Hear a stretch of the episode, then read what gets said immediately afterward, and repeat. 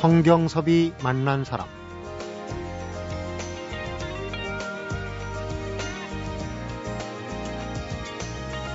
기업들이 내놓은 제품이나 서비스의 품질이 우열을 가리기 힘든 만큼 엇비슷해지면서 이제는 소비자의 마음에 어떠한 인식을 심어주느냐가 기업의 성패를 좌우하고 있습니다. 성경섭이 만난 사람, 브랜드의 중요성은 아무리 강조해도 지나치지 않다고 얘기하는 모든 비즈니스는 브랜딩이다는 표현. 한양대학교 경영학부 홍성태 교수를 만나봅니다.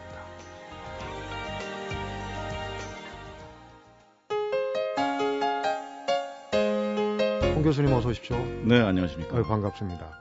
마케팅 전문가시고 나를 브랜딩하라 이런 얘기를 아주 캐치프레이즈로 달고 다니시는데 브랜드 하면은 사실은 뭐 국가 또 기업뿐만 아니라 요즘은 개개인을 어, 브랜드로 자기 이름을 걸고 하는 가게도 있고 네. 뭐 이렇게 이제 브랜드의 중요성만큼 중요해지지 않습니까? 예. 그래서 오늘 그 비단 기업 얘기뿐만 아니라 우리 개개인의 어떤 브랜드 가치를 높이는 방법을 한번 찾아보겠다. 그래서 이제 홍 교수님을 모셨습니다. 네, 감사합니다. 오늘 기대가 되고요. 시작하기 전에 어, 좀 여담입니다만은 얼마 전에 그 아프리카에 어, 망고나무로 희망, 희망을 심는 이광희 디자이너를 모시고 얘기를 했는데 교수님 이 프로필을 쭉 보다 보니까 같은 집에 사시는 분이에요. 그렇게 살다 보니까 한 지붕 밑에 살고 있습니다. 저희 프로그램에서 네. 부부가 함께 나오는 경우는 몇 번 있었는데 이렇게 시간을 두고 따로따로 나오신 건 처음입니다. 아이고 영광입니다. 아유, 저희도 영광입니다. 어, 이 네이밍이라는 게 이제 브랜드 하면 우리가 쉽게 생각하면 이름이라고 생각하기 쉬운데 예, 예. 이름이 이제 그만큼 중요하다는 거 아니겠습니까? 그래서 그 앞에 이광희 디자이너도 어, 아프리카 돕기에 희망고라고 네이밍 이름을 붙이셨는데 그게 이제 바로 홍 교수님 작품이라고. 아이고 그렇죠. 예. 이름이라는 게 그만큼 이제 중요해요. 네네. 우선 제일 중요한 게 브랜드에서 네이밍인데 어 요번에 내신 책 모든 비즈니스는 브랜딩이다를 시작하는 첫머리도 네. 어 짝품 명품시계 짝퉁의 명품시계 그 사기극 부터 이제 시작을 해서 얘기를 풀고 가셨는데 네네. 오늘 얘기도 거기서부터 한번 시작을 해볼까요? 예, 예. 예 전에 그 짝퉁 시계 중에 예전에 빈센트라는 시계가 있었죠. 네. 한 3, 4년 정도 됐는데 그 시계가 하나에 한 5천만 원, 6천만 원 이렇게 팔았습니다. 네. 그러니까 뭐 연예인이라든지 아니면 돈이 많은 사람이나 살 수 있는 그런 시계였는데요. 나중에 알고 보니까 이게 중국에서 만든 원가 10만 원도 안 되는 시계거든요. 난리 났었죠, 그때. 난리 났었죠. 근데 이 사람들이 그걸 할 때 예를 들어서 저 영국 황실에서 쓰던 시계다. 다이애나 비가 차던 시계다. 시계다. 이런 말을 막 해 가지고 사람들한테 그 브랜드 이미지를 엉터리로 막 만든 거죠. 그래서 그렇게 엉터리로 만드는 것은 말하자면 사기가 되겠습니다. 네. 근데 우리는 어떤 때는 품질이 좋으면은 언젠가는 소비자들이 우리의 이미지를 알아주겠지 이렇게 생각을 하는데 반드시 그런 것은 아니다 하는 얘기죠. 네. 그래서 좋은 품질이 필요 조건이라면은 그것만 갖고 충분하지 않기 때문에 그 이미지를 어떻게 만들어줘 가느냐 하는 것이 브랜딩이 되겠습니다. 그렇죠. 그러니까 빈센트 시계는 거꾸로 얘기하면은 어, 거짓이고 사기만 아니었다면은 그런 인식을 심어주고 하는 그런 방법까지만 보면은 브랜딩의 그 과정을 제대로 따라간 게 아닌가 하는 생각이 네. 거죠. 그 빈센트 시계는 오히려 보고 배울 점이 많습니다. 네. 10만 원짜리를 5천만 원으로 팔 수 있다면은 우리가 정말 좋은 제품을 만들면은 그런 기법을 도입하면은 얼마나 더 잘 팔 수 있겠어요. 네. 그래서 그 사람들이 뭐 셀리브리티 마케팅이라고 해서 이제 유명 인사들이 누가 찼다 하는 것도 또 얘기해 주고요. 그 사람들 또 행사할 때 보면은 이벤트를 아주 멋지게 했습니다. 네. 그래서 여성들을 벌거벗겨 가지고 보디 페인팅도 하고요. 하여튼 기가 막힌 방법들을 많이 써서 사람들의 관심을 이끌어냈었죠. 음, 그러니까 그 브랜드란 인식을 이제 심어가는 과정, 예, 예. 소비자들한테 예. 이제 브랜딩이라고 볼 수 있는데 기업 얘기부터 우선 해보겠습니다. 기업이 보통 뭐 100년 넘는 기업도 있지만은 한 50년 정도 기업의 이름을 이어간다면 성공한 기업이다 이런 얘기들을 한다고 그래요. 네. 그러니까 그렇게 이제 50년 이상 쭉 그 브랜딩을 성공적으로 이로운 그런 기업들이 아주 그 모범적인 기업들이 많이 있는데 네. 그런 사례들을 책에서 아주 재미난 사례를 많이 네. 해주셨는데 특히 이제 좀 그 부각될 만한 기업 몇 가지 사례 네. 한번 들어보시죠. 뭐 흔하게 우리가 생각할 수 있는 게 코카콜라라든지 네. 아니면 뭐 맥도날드 이런 회사가 되겠습니다. 사실은 햄버거 만들 줄 아는 사람이 세상에 얼마나 많겠어요. 어느 주부도 다 만들 수가 있고 또 기업들이 정말 신경 쓴다면은 그까지는 햄버거를 이거는 무슨 기계도 아니고 전자제품도 아닙니다. 그까지는 햄버거를 왜 맛있게 못 만들겠어요? 네. 그 맥도날드를 창시한 레이 크락이라는 사람이 있습니다.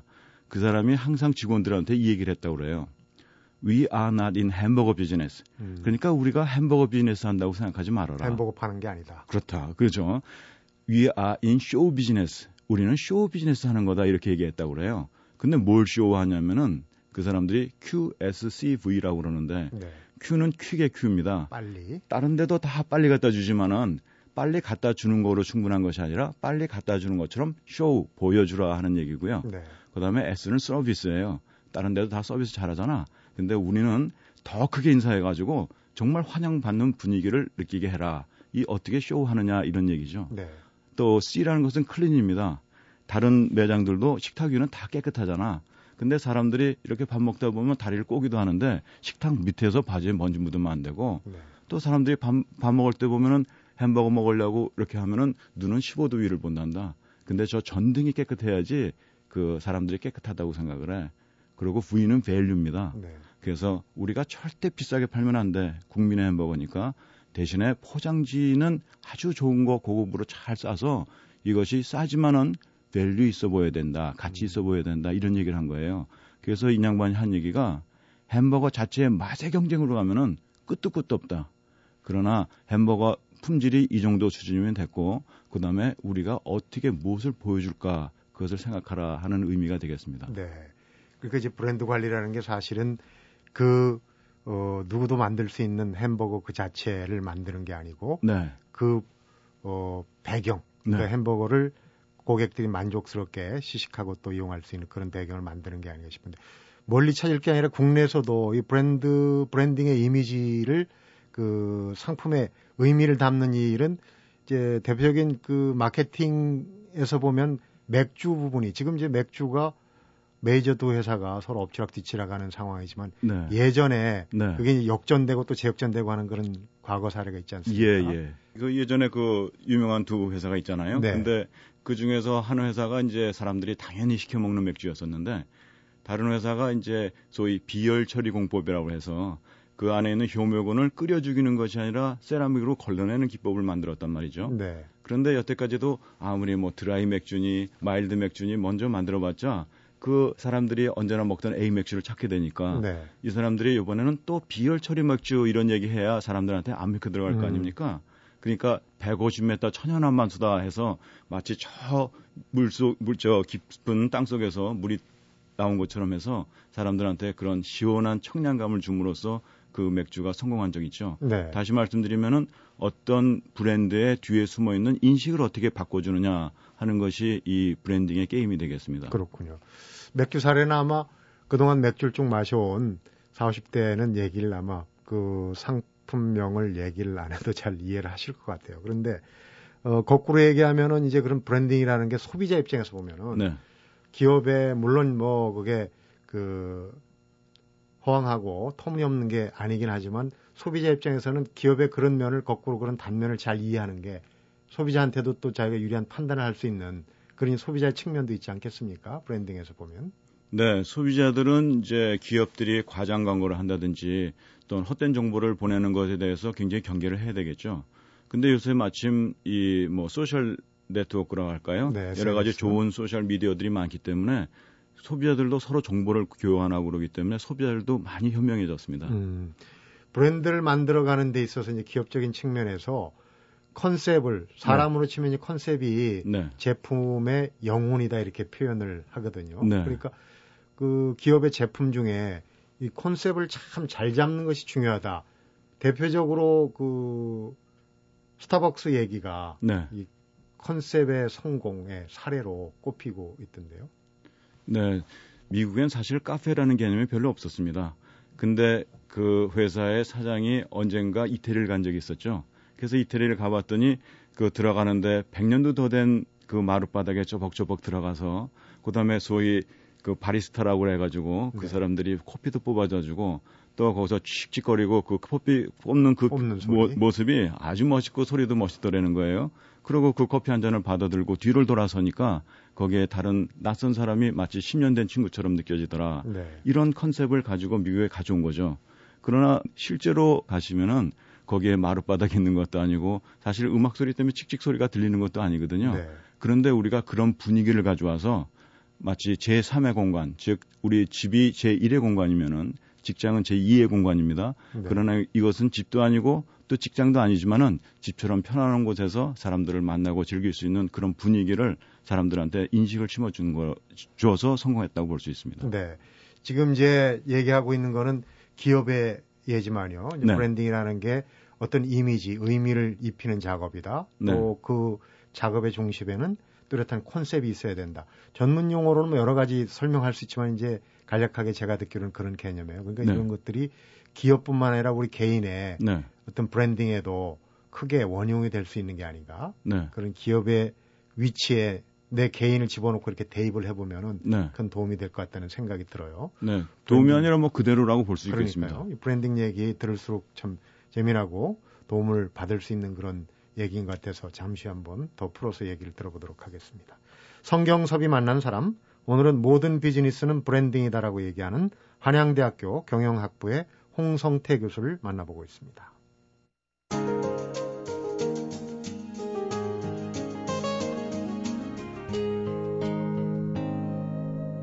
성경섭이 만난 사람. 브랜딩은 결국은 이제 실력차가 엇비슷해지고 어 이러면서 남과 어떤 차별성을 갖느냐 이게 아무래도 이제 제일 중요할 것 같은데 어 좀 의미 있거나 재미있는 사례 중에는 그대로 제품은 그대로 있는데 이름을 바꿔가지고 크게 성공하는 사례가 꽤 있다고 이제 설명을 하시거든요. 네, 이름뿐만 아니라 브랜드에 새로운 의미를 첨가함으로써 성공한 제품들도 있죠. 네. 그래서 우리가 어리었을 때 많이 먹던 초코파이 같은 것이 1974년도에 나왔습니다. 그래서 이게 인기가 있었는데 한 15년 지나면은요. 어떤 제품이든지 제품 수명 주기를 다 하거든요. 네. 그래서 1989년 이럴 때는 뭐 거의 매대에 올려놔도 찾아가질 않았어요. 그래서 이거는 도무지 먼지만 안고 안 되겠다 싶어서 내리려고 그랬는데 그 회사가 바로 초코파이 때문에 유명해졌잖아요. 네. 그래서 마지막으로 원이나 한이나 없게 광고는 한번 때리자 해가지고 나온 것이 저 유명한 정이라는 광고 아닙니까? 네. 그 이후에 이제 우리나라뿐만 아니라 러시아, 중국 뭐 전 세계를 휩쓰는 제품이 됐습니다.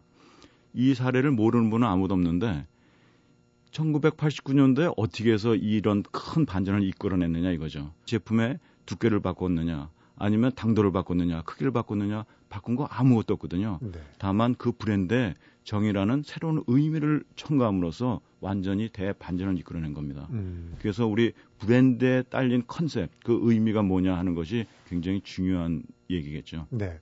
말씀을 듣고 보니까 어떤 몇 가지 책들은 책 그대로인데 제목만 바꿔가지고 네. 판매 부수가 네. 아주 그 획기적으로 늘어난 네. 그런 경우도 있다고 예, 그런 예. 얘기를 어, 하고 있는데 우선 이제 이런 그 브랜드들의 컨셉을 정확하게 잡았다고 하면 그 브랜드들을 그 소비자들한테 이렇게 네. 체험하게 네. 효과적으로 체험하게 할 수 있는 이런 방법들이 나와야 될 것 같아요. 네. 그래서 그런 걸 유형을 이제 일곱 가지를 뽑았는데 네.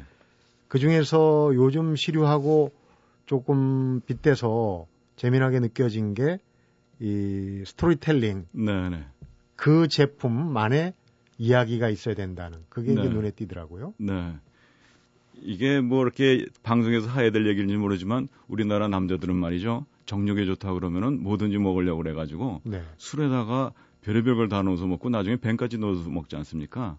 근데 거기에 산딸기 들어간 게 뭐가 그렇게 대단하겠어요. 음. 그래서 산딸기 술을 했으면은 그저 없어졌을지도 모르는데 이걸 이름을 복분자라고 했죠. 그래서 복분자란 뜻이 뭐냐면은 그 소변을 보면은 오강이 넘어갈 정도로 이렇게 정력이 세진다. 음. 이런 이름을 붙인 거예요. 사실 세상에 그걸 마시고선 오강이 넘어가는 사람이 세상에 어디 있겠어요. 근데 사람들은 그게 거짓말인지도 알면서도 이게 재밌잖아요. 그래서 이걸 먹으면 말이야 정력이 이렇게 세진데 하면서 또 마신단 말이죠. 네. 그래서 엄청나게 복분자가 팔린 적이 있었습니다. 네. 이것처럼 그 스토리를 전하게 되면은 그것이 맞고 틀리고를 떠나서 사람들한테 감동을 주게 되고 또 사람들이 그것 때문에 행동을 바꾸게 되는 경우도 많은 것 같습니다. 음, 앞에서 우리 저 어, 이광희 디자이너의 희망고 프로젝트를 얘기한 그것도 이제 일종의 스토리텔링이에요. 네. 망고나무를 네. 하나 심어주면은 그 나무가 가난한 집을 대대로 먹여 살릴 수 있다. 이제 스토리를 만들어내는 거 아니겠습니까? 네. 그 제가 그 이광희 저희 집사람이지만 도우려고 이제 사람들한테 얘기합니다. 어, 아프리카의 남수단에 가면은 전쟁 때문에 이렇게 고아들이 많아지고 100만 명이나 되는 사람이 굶어 죽는다. 이런 얘기 아무리 해야 사람들이 별로 감동을 안 하더라고요. 네. 근데 저희 집사람이 실제로 가서 봤더니 어떤 형제 넷인데 엄마 아버지가 다 돌아가셨대요. 그 넷이 앉아가지고 보니까 쌀 한 줌인데 이거 갖고 한 달을 버텨야 되는 거예요. 음. 결국 죽겠죠. 그래서 걔네들한테 망고나무 심어줘서 살려냈다 이 얘기를 하잖아요. 그럼 망고나무가 한 그루에 얼만데 하고 너도 나도 같이 그 희망고 운동에 동참을 하더라고요. 네, 그러니까 망고나무 하나를 심으면 그게 수확이 꽤 오랫동안 지속이 된다. 세대를 걸쳐서 그런 네. 이제 스토리텔링이 사실은 희망고 프로젝트라는 네. 브랜드 네임을 이제 빛내게 하는 그런 부분이 되겠죠. 또 한 가지는 그 브랜딩 해서 그 브랜드를 체험할 수 있는 그 요소 중에 또 중요한 거 하나를 엔터테인먼트, 네. 즐거움이라는 요소를 꼽고 있더라고요. 네. 그의 즐거움이라는 것이 영어로 말해서 뭐 fun, 재밌다 뭐 이런 것뿐만 아니라요. 즐거움이라는 것이 고객과 희노애락을 같이 하는 겁니다. 네. 그래서 고객의 그 가치관과 고객의 라이프 스타일, 즉 하루하루 이 사람들이 어떻게 살아가고 뭘 가지고 즐거워하고 뭘 가지고 슬퍼하느냐 그것을 깨달아가는 것이 엔터테인먼트 마케팅의 핵심이라고 볼 수 있습니다. 네. 기업 얘기를 하다 보니까 이제 그 개인한테도 이 브랜딩이라는 게 비슷한 그런 그 메커니즘으로 적용이 될 수가 있겠구나 하는 생각이 들어요. 네, 맞습니다. 그 이제 그 홍 교수님이 그동안 강의에서 제일 강조하는 게 이제 나를 브랜딩하라. 네. 개인의 브랜딩 차원에서 보면은 그 성공의 요소, 네. 자기를 그 브랜드를 각인시키고 성공할 수 있는 성공의 요소의 가장 기본적인 건 뭐라고 보시는 겁니까? 네, 기업의 브랜딩과 다 동일합니다. 네. 그런데 이제 개인적인 것에서 더, 더 중요한 거는 남하고 어떻게 소통하느냐, 공감하느냐, 이런 이슈가 되겠죠. 네, 소통과 공감. 그러니까 이 남의 입장을 이해하는 거, 네. 쉽게 네. 얘기하면 그런데 재미있는 예를 드셨어요. 재미난 우화드인데요. 아주 아주 많은 달이라고 번역을 네. 하셨는데. 네, 공주와 달 얘기는 아마 모르시는 분이 없을 텐데. 네. 공주가 이제 달 따오라고 땡깡을 부리지 않습니까? 그러니까 임금이 답답해서 신하들한테 따오라고 따오라고 그러는데 이걸 따올 도리가 있나요? 근데 어느 날 광대가 나타나서 제가 따오겠습니다. 그러니까 음. 그래 네가 따와라. 그랬더니 가서 공주하고 얘기 좀 나누게 해주세요. 그래서 이제 얘기를 나눴더니 공주한테 물어보지 않습니까? 저 달이 너무 클 텐데 저거 따가져 오면 우리 궁 찌그러지면 어떻게 해요? 그랬더니 공, 공주가 야, 이 바보야. 내가 이렇게 손을 들고 보면 내 엄지 손톱에 딱 들어오는 게 달인데 뭐가 그렇게 크단 말이야. 네. 맞았어요. 공주님. 근데 저 달이 뭘로 만들어졌을까요? 야, 이 바보로군. 저 밤하늘에 저렇게 빛나는 게 황금이 아니면 뭐겠어? 해가지고 맞았어요, 공주님. 내일 아침에 꼭 따가져 올게요. 해서 공주의 엄지 손톱만한 금덩어리를 목에 걸어줘서 문제가 해결됐다는 거죠. 네. 우리가 많은 경우에 문제 해결을 우리 스스로 하려고 그래요. 근데 상대방이 이 문제를 어떻게 지각하고 있는가, 어떻게 인식하고 있는가, 그거를 먼저 잘 알아야 될 텐데 말이죠. 네. 아까 그 공주와 달력이 마저 할게요. 네. 그래서 이제 저 낮에가 됐으니까 이제 공, 저 친아들이 얼마나 이 마음이 놓입니까? 아유 그놈은 거 괜히 고생을 했네. 그러고 점심 먹고 있으니까 오후가 되고 3시 4시 되니까 달이 들 때가 됐잖아요. 아이고 큰일 났다 또 걱정을 하는 겁니다. 그랬더니 그 광대가 나와서 뭐라 그러죠? 광대가 야 어저께 가르쳐 줬잖아. 문제 해결을 할 때 너가 해결하려고 그러지 말고 상대가 문제를 어떻게 인식하고 있는지를 보라니까 이렇게 얘기해주고 공주한테 가서 물어봅니다. 네. 공주님, 어저께 저 달 따가지고 공주님이 요 가슴에 걸어놨는데 저건 뭐죠? 음. 했더니 공주가 야, 이 바보야. 이빨이 빠지고 나면 새가 나, 나듯이 달이 빠졌으니까 새 달이 떴나 보지. 맞았어요, 공주님. 이렇게 해결했다는 얘기가 있지 않습니까? 네. 그래서 우리가 흔히는 문제 해결할 때 우리 식으로 해결하려고 그러는데 상대가 어떻게 이 문제를 인식하고 있는가 그것을 먼저 잘 듣는 것이 굉장히 중요한 얘기겠습니다. 네. 우리 실생활에서 네. 아주 그 흔한 비근한 예지만은 고부 간의 갈등이 있을 때 네. 남편이 어떤 자세를 취해야 하느냐 네. 그런 부분하고도 이제 예를 들어서 얘기를 해주셨어요. 이제 저녁 때 들어왔는데 네. 시어머니하고의 갈등을 막 그 불만을 토로할 거 아닙니까? 네. 그때 남편이 네. 남편이 그 얘기를 할 때 남편이 자꾸만 사실이 뭐냐, 팩트가 뭐냐를 자꾸 밝히려고 그러거든요. 네. 근데 사실은 공감은 어떤 사실에 공감하는 것이 아니라 상대방의 생각에 공감하는 거죠. 그러니까 그 생각이 조금 틀렸다 하더라도 일단 그 사람의 생각에 공감해주고 그렇게 함으로써 그 사람을 안정시키는 게 더 중요하겠습니다. 네. 사람들은 좌뇌와 우뇌를 갖고 있는데 좌뇌는 뭔가 분석적이고 합리적인 생각을 하는 것입니다. 우뇌는 좀 감정적이기도 하고요. 음. 근데 좌뇌와 우뇌를 동시에 쓰는 법은 없죠. 좌뇌를 많이 쓸 때는 우뇌를 조금 쓰고 우뇌를 많이 쓸 때는 좌뇌를 조금 쓰고 이렇게 됩니다. 근데 감정이 있는 사람은 우뇌를 많이 쓰고 있지 않습니까? 네. 그때 좌뇌의 수준이라는 것은 합리적인 대화를 할 수준이 아니거든요.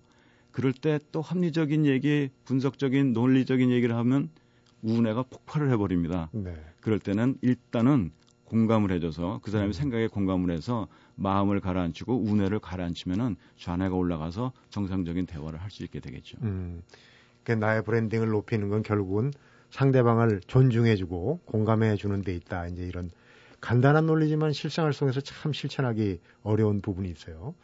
예, 제가 그 사실은 미국서 심리학을 공부했는데 심리학이라는 학문은 궁극적으로 알고자 하는 것이 사람의 저 깊은 욕구가 뭐냐 하는 겁니다. 네. 그래서 그 욕구가 뭐냐면은 제일 중요한 욕구는 인정받으려는 욕구거든요.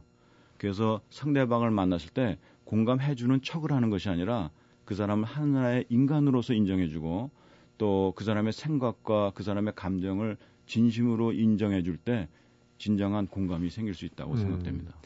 브랜딩 얘기가 참 그런 차원으로도 심리학적인 차원으로도 확장이 되는 거 보면 참 우리한테 네. 굉장히 필요한 부분이 아닌가 생각도 들고요. 예, 브랜딩 얘기 잠시 후에 또 방법론적인 걸 한번 여쭤보는 시간을 갖도록 하겠습니다. 성경섭이 만난 사람, 오늘은 브랜드의 중요성 아무리 강조해도 지나치지 않다고 이야기하는 한양대학교 경영학부의 홍성태 교수를 만나보고 있습니다.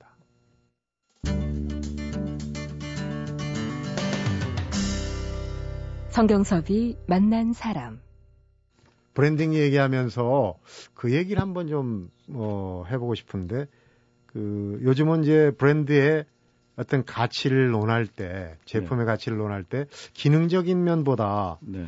감성적인 디자인을 더 중시하게 되는 그런 이제 추세가 분명히 있는 거 아니겠습니까? 네, 그렇습니다.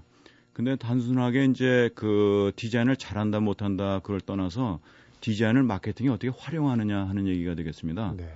그래서 어, 그 어떤 외국 잡지에 보니까는 그 전 세계적으로 럭셔리 브랜드를 이렇게 그 순위를 매겨 놓은 게 있어요. 그러면 세상에 좋은 브랜드가 좀 많겠어요? 네. 근데 그 중에서도 보드카 브랜드인 앱솔루트가 1등을 했더라고요. 그래요. 네. 뭐 병 자체가 이쁘긴 하지만은 그것만 가지고서 그 수많은 브랜드를 어떻게 눌렀을까 하는데요. 이 사람들은 그걸 가지고 병 모양을 가지고 다양하게 마케팅을 많이 했어요. 그래서 디자인이 중요한 거는 사실이지만은 디자인 자체보다도 디자인을 갖고 어떻게 마케팅에 이용했느냐 하는 것이 중요한 관건이 되겠습니다. 네. 보드카라는 게 특별한 맛도 특별한 그 향도 없는 거 아니겠습니까? 예, 그렇습니다. 그걸로 이 1등을 했다는 건 참 그 디자인이라는 게 얼마나 중요한지. 네. 그렇습니다. 아까 이제 그 공감 얘기를 했는데 방법론적으로도 몇 가지 이건 물론 이제 경영의 마케팅적인 기법이긴 하지만은 우리 개인적인 공감을 이루는데도 큰 도움이 될 것 같아요. 그래서 그 단계를 네, 네 단계로 나누셨거든요. 네, 공감의 네. 단계, 네. 소통의 단계를. 네. 그래서 1차적으로는 어, 주의 기울이기라고 그러는데요. 이건 말을 안 해도 내가 상대방하고 내가 너의 마음을 같이 읽으려고 그러고 너하고 주파수를 맞추고 맞추려고 애쓰고 있어 이런 것을 보여줄 수가 있겠죠. 예를 들어서 눈을 마주친다든지 음. 아니면 상대방이 말할 때 이렇게 고개를 끄덕인다든지 여러 가지 방법들이 있겠습니다. 그러다 이제 말로 넘어갈 때는 말을 넘어갈 때 어떻게 해야지 공감을 해주느냐 이런 요령들을 제가 책에 썼습니다. 네. 그래서 예를 들어서 어, 남한테 어떻게 질문을 적절히 하고 음. 그다음에 어떻게 운을 맞추며 그런 것에 대해서 썼는데 에, 간단한 요령을 배우면은 그 상대방에게 내가 당신하고 주파수 맞추려고 그러고 호흡을 같이 하려고 있어 하는 것을 보여주게 되겠죠. 일단은 이제 그런 주의를 기울이는 거를 어, 인식을 하게 하고 네. 그 다음에는 이제 어, 공감의 첫 단계로는 말을 받아주는 겁니다. 네. 그래서 상대방이 말을 하면은 그걸 어떻게 호응을 해주고 받아줘서 상대방이 말을 할 때 신나게 해주느냐 하는 것이 1차적 공감이 되겠고요. 맞장구를 잘 쳐주는 거고. 그렇습니다. 네. 선생님 아주 잘하시죠. 그다음에 또 그다음에 고도 공감이라는 것은 상대방의 감정에 앞서서 그 사람의 감정을 읽어주는 겁니다. 누가 슬프다 하면 그 사람보다 더 슬퍼해주고 음. 어떤 사람의 기쁨을 더 기뻐해주고 그렇게 하는 것이 이제 고도 공감이 되겠고요. 네. 그러나 공감이 공감으로 끝나면은 어찌 보면 그냥 동정입니다. 네. 결국은 끝에 가서 직면을 시켜야 되거든요. 그래서 그 직면시킬 때 상대방이 마음 아프지 않게 어떻게 직면시키느냐 음. 이런 것들이 이제 공감의 과정이 되겠습니다. 공감에는 이제 진심이 포함이 되겠지만은 네. 방법만으로 앞에서 이제 빈센트 시계도 브랜딩에 결국은 사기지만 그 과정은 참 본받을 만한 게 많다고 그랬는데 여기 사례도 어느 교도관이 전해준 얘기를 쓰셨는데 그것도 어 공감이 가는 부분이더라고요. 네. 꽃뱀이라고 하면 우리가 이제 사건에 많이 등장하는 그러니까 이 어, 일, 어 사기를 치는데 이제 뭐 미모나 이런 걸좀 그 이용하는 거 아니겠습니까? 우리 네. 꽃뱀이라는 용어가. 네. 근데 그렇게 미모가 두드러지지 않는 어떤 네. 나이든 꽃뱀 얘기를 하셨는데. 예, 예. 그래서 그 꽃뱀이라고 전혀 믿기지 않았는데 막상 만나 보니까 그 사람이 그 교도관의 마음조차도 너무너무 잘 읽어주더라는 거죠. 네. 그래서 이 사람이 아 꽃뱀이라는 것이 꼭 얼굴이 이뻐서 되는 것이 아니라 마음을 읽어줄 때 그 사람이 꽃뱀이 되겠구나 하는 생각이 드는 것 같습니다. 네, 그러니까 공감이라는 게 이렇게 사람의 마음을 사는 게 네. 미인으로 만들어주는 거군요. 그러니까 한마디. 저 선생님 중국에서 가장 역사상 미녀가 누구라고 생각하십니까? 예전에 뭐 서시, 양귀비 쭉 예. 양귀비 아니겠습니까? 예. 근데 양귀비가 이제 이렇게 그림 같은 데서 보거나 그 이렇게 묘사해 놓은 거 보면요. 절대 미녀가 아니었었거든요. 그래요? 그 심지어는 하도 뚱뚱해 가지고 그냥 문으로 못 다니고 옆으로 다녔다고도 말하고 그러는데요.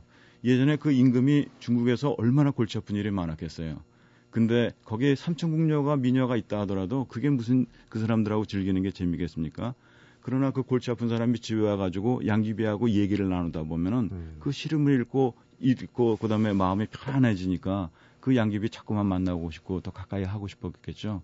그래서 저는 미녀라는 것이 꼭 얼굴이 이뻐서 미녀가 아니라 그 마음이 이뻐야 미녀다 하는 옛날 말이 정말 맞는 것 같습니다. 소통과 공감의 능력을 보여주는 어, 그런 측면의 일화라고 볼 수가 있겠는데 어, 지금 이제 보면은 앞에서도 교수님이 잠깐 얘기를 하셨지만은 어, 소셜 네트워크 서비스 SNS가 네. 많이 발달이 되면서 네. 마케팅이나 이제 이 우리가 오늘 얘기한 브랜딩도 네. 어, 여러 가지 이제 그 양상이 달라지고 있어요. 정보도 많고 네. 어, 그런데 그 브랜딩의 어떤 지금 얘기했던 그런 방법론도 지금 이제 이 시류 변화에 따라서 좀 달라져야 되는 부분도 있지 않느냐 그런 네. 생각이 들어요.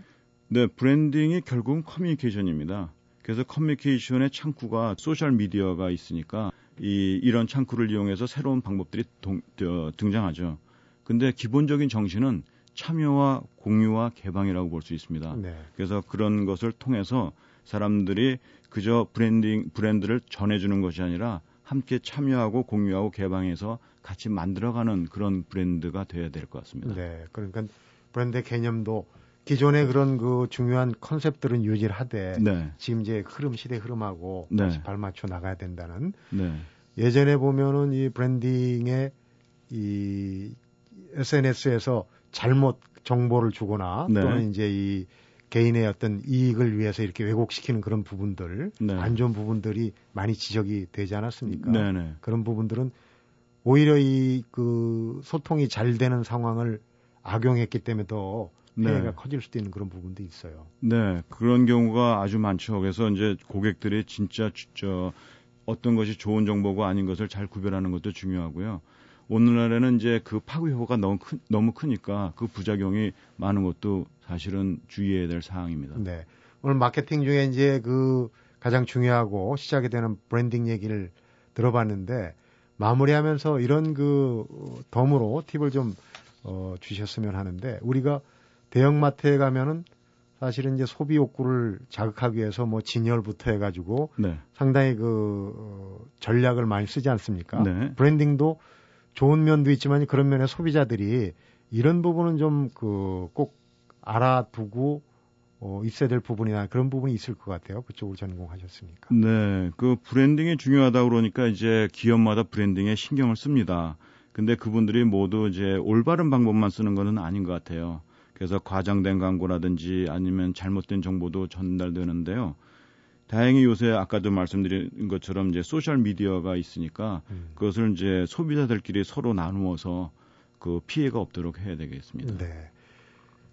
오늘 뭐 기업의 브랜딩, 개인의 브랜딩 얘기를 했지만은 기업의 브랜딩 얘기를 거꾸로 이해를 해보면 또 우리가 그 소비자로서 현명한 판단을 내릴 수 있는 근거 되지 않나 하는 생각이 듭니다. 예, 그렇습니다. 브랜딩 얘기 참 어려운 얘기인데 오늘 쉽고 재미있게 잘 풀어줘서 잘 들었습니다. 고맙습니다. 네, 감사합니다. 여보, 아직 멀었어? 안주 좀 줘. 동서, 여기 설거지감이 아주 산더미야. 야, 너 요새 뭐하냐? 너 취직은 했냐? 추석에 이런 말 들으면 정말 짜증나시죠? 그럴 땐 MBC 라디오 특별 생방송 우리는 추석이 좋다. 정신없이 웃게 되는 MBC 라디오와 함께 하세요. 28일과 30일에 찾아가는 본 방송은 효도는 농지연금으로 한국농어촌공사와 함께합니다. 내가 필요해라고 말하게 하는 것은 20세기 방식이고요. 너를 원해라고 말하게 하는 것이 21세기 방식이라고 합니다. 내가 원해서가 아닌 나를 원해서 찾아오게끔 상대의 마음을 움직여야 한다는 얘기인데요. 오늘 홍성태 교수가 들려준 나를 branding하라는 얘기, 모든 비즈니스는 branding이라고 하는 얘기를 들으면서 당장 오늘부터 나 자신을 들여다보는데 좀 더 시간 투자를 해야 되겠다는 생각을 갖게 됩니다. 성경섭이 만난 사람, 오늘은 여기서 인사드리겠습니다.